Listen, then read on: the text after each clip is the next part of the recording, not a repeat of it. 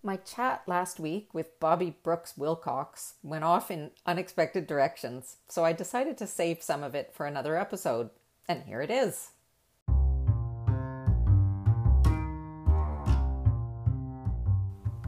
Welcome to season four of the Essential Stepmom podcast, your source of unconventional advice and inspiration for the womanly art of raising someone else's kids. I'm Tracy, and this season we're going to be busting some blended family myths. But don't worry, I won't leave you standing in the shards of any broken dreams. We'll be putting together something of real value to replace those myths. And I hope to leave you feeling better about your family and your role in it by the end of every episode. You can visit essentialstepmom.com for my blog and other info, and you're always welcome to join our Facebook group, The Spectacular Stepmom.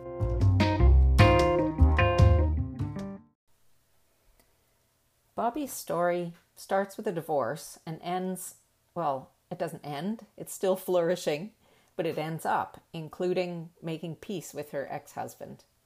It also includes another important reconciliation, and I won't spoil it, but I think it's a masterpiece of courage and love.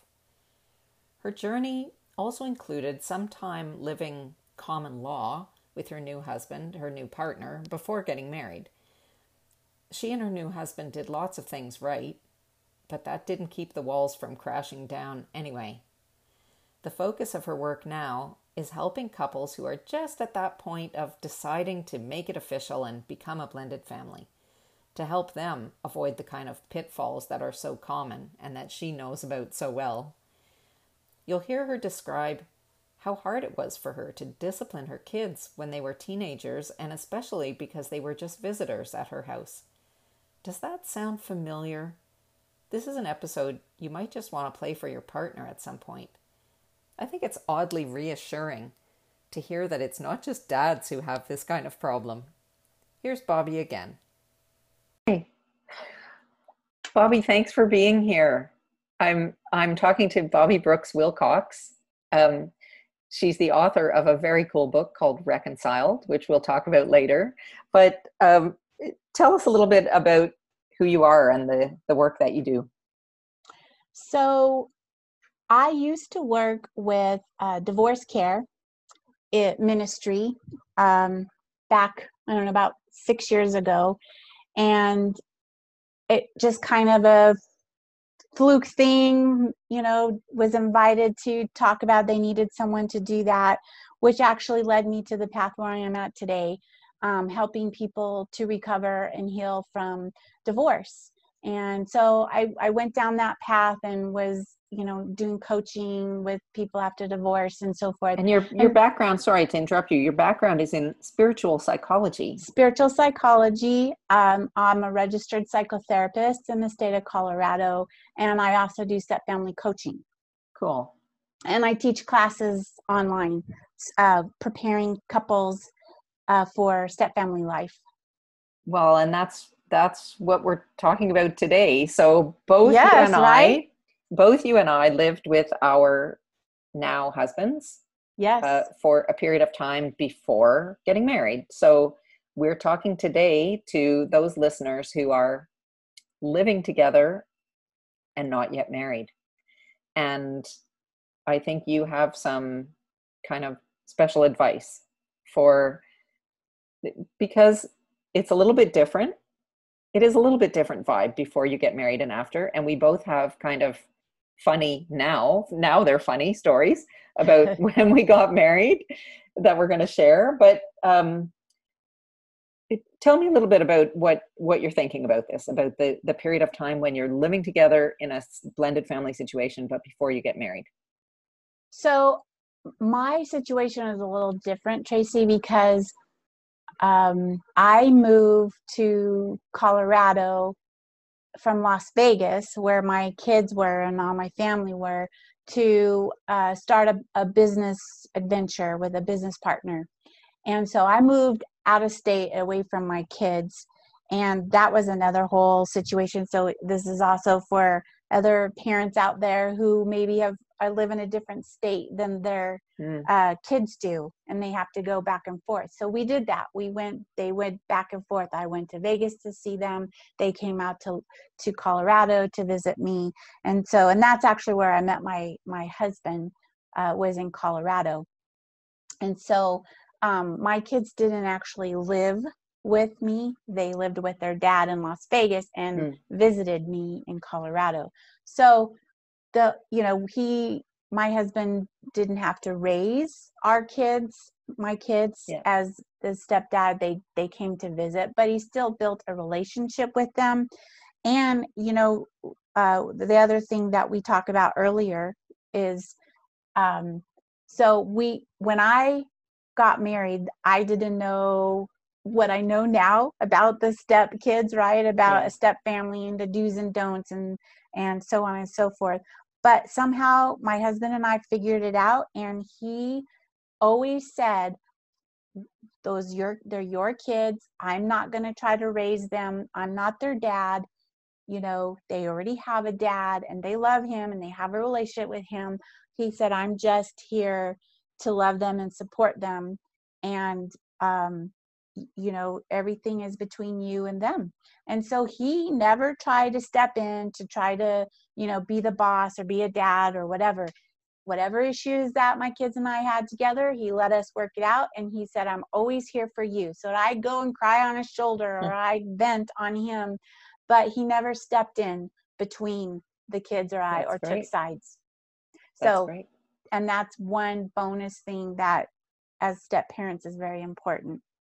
Um, so, so yeah, that would be one thing to suggest or tip is, you know, to allow the, um, the biological parent to parent their own kids and not try to step in and and Do you think it's harder for women because of being sort of naturally maternal?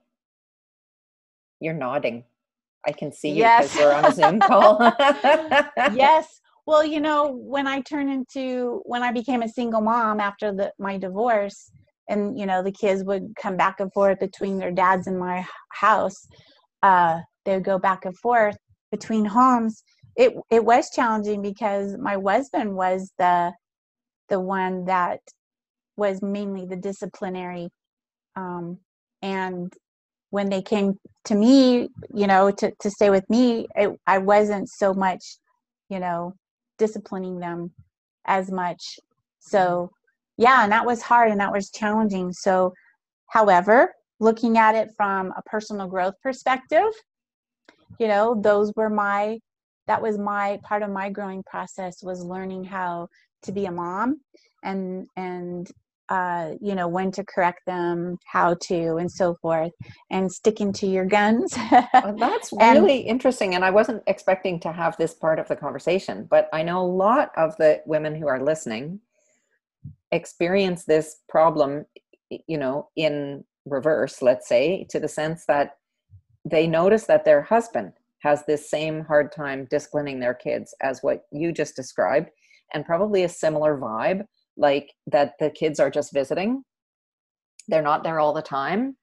Mm-hmm. And potentially also that that the, the kid's bio mom might have been the the one who was just more comfortable doing the discipline you know in in any family it sort of often falls more to one partner or another to kind of Yeah. be the bad cop or the good cop or whatever you know it's just a role that their personality is suited for and their style of parenting or whatever. And it could be that this dad or or, or the mom where you have two moms in the same household that this parent was not the one who did the heavy lifting and the discipline Yeah. part.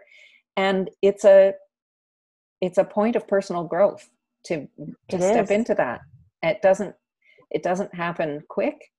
And you have to uh, know that you're going to make a lot of mistakes and it would be not so nice to have somebody breathing down your neck while you're getting it wrong and screwing up and trying again Well, here's the other piece too that we uh, to being a blended family and and two families and uh, biological parents is also you have the parent that that left or divorced. The, you have the guilt. You Yeah. know, I felt guilty you know, for not being there for, you know, because I'm the one who decided to leave. And so I had a lot of guilt around that. And so I, you know, I wanted my kids to like me. I didn't want them to be mad at me. You know, you have that Yeah, whole course. scenario as Of well. course. You know, We and we talk about guilty parent syndrome as if it Mhm. were like a bad thing. It's a reality. it it is. It's a reality. You feel guilty. And in fact, Yep. it on some level it's true. Like you you did what you pain. needed to do, but it caused pain to your kids. And Yep. it's important to sort of look at it in the eye Yeah. and say, you know, okay, I I take responsibility for this. Yep. uh, for this pain. And that's And the how hardest do I part move- right there. That's it. And how do I move forward now? And Yeah. what's you know what is now in the best interest of my kids? Like, is it does it really serve them that they only like me forever and I never do anything that makes them angry? Because that's probably not in their best interest. It's hard. It's a hard step to to you know get your leg over. And here's another piece too. There's always consequences to those choices. And sometimes those consequences come 10 years later. Yeah. 15 years later. And there's sometimes still guilt comes up even then.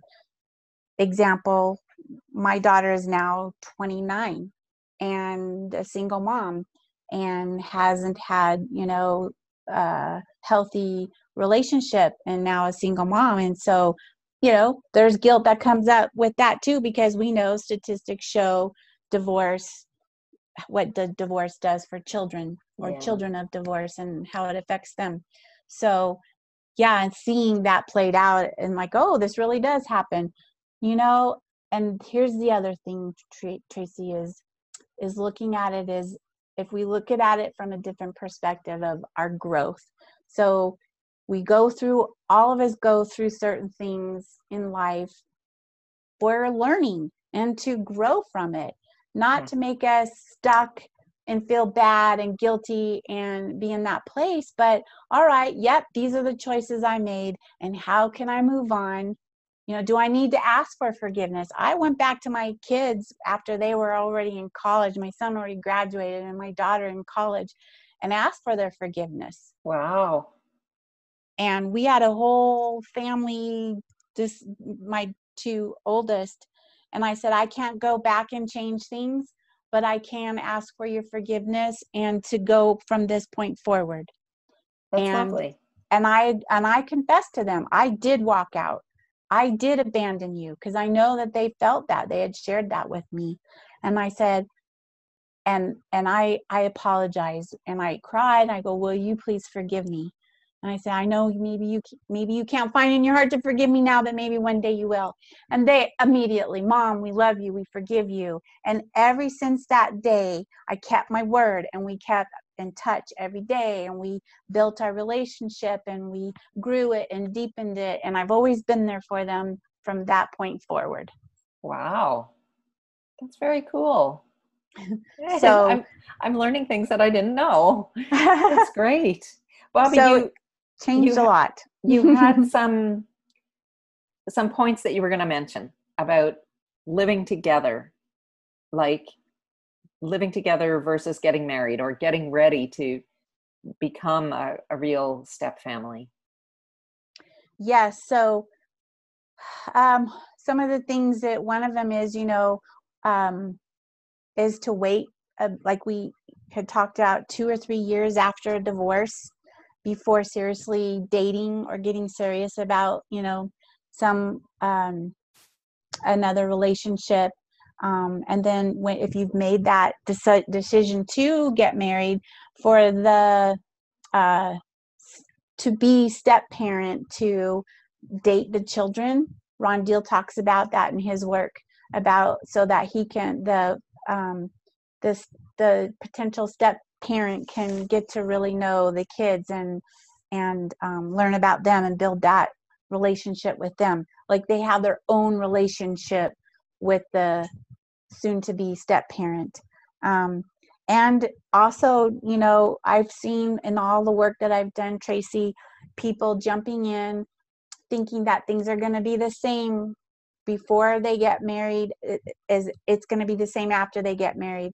And there is a difference there and the difference is is that after the marriage it it reality sinks in to yeah. the, for the kids that oh my gosh i have a step parent now and it's not just mom or dad's boyfriend or girlfriend it's it's actually they're actually my step parent and and then there's it's like it like reverses everything all over again you know trying to there's that anger there's the guilt for the kids of back and forth and all of that. So i think a lot it, of people aren't ready for that to happen. And you know the wedding is such a happy thing for the people who are getting married. And very often uh you okay in my in my audience it's very often a first wedding for the woman who's yeah. now the stepmom. Um, and it's such an important moment of your life and it's such a happy occasion. And they just don't see it coming what how things could change and and for yeah. seemingly no reason. Yeah. So that's why it's important to to remember to not expect everything just to be happy and blended. It takes a long time uh, to blend a family to to um, build those relationships to build that trust to yeah and just for them to to form your your own dynamics and relationships and family things. So just to be patient one step at a time not have high expectations that it's got to blend quickly. That would be another piece. I think there's a lot of reconciling that needs to happen between our bio parents and their kids, and not only if they moved out of state and left the kids behind. I think a lot of kids feel angry at both parents for creating this situation they find themselves in. You know, the parents get to move on and build a new life, often with a new partner. The kids are stuck in a kind of bardo, an in between world where they don't have any place to feel whole. They're stuck being the owners of mom's eyes and her laugh when they're with dad. And they're a constant reminder to mom of the man she's not with anymore. It doesn't matter why it happened to them, they feel betrayed. Even if both biological parents are making a supreme effort to cooperate and peacefully co parent, the kids are still constantly having to interrupt their lives to change homes all the time. The parents don't have to change places. I just love how Bobby lightened her heart by asking for forgiveness and how that totally changed the dynamic in her family. I hope her story might inspire and encourage you or someone you know to do the same. It only takes one person to change in order to transform everyone around them.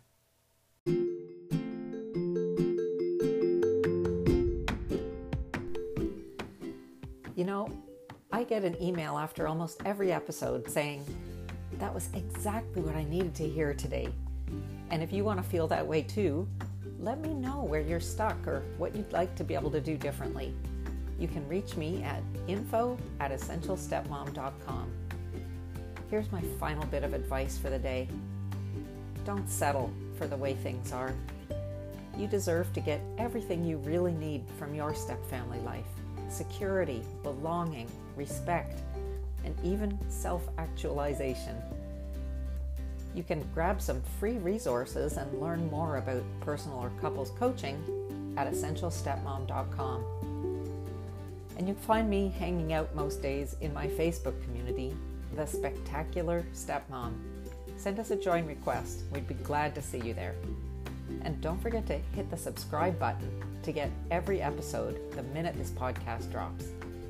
And if you're getting anything out of this at all, pay it forward by leaving a rating or a review. You'll be helping other stepmoms like yourself to find this place and hear what they need to hear today.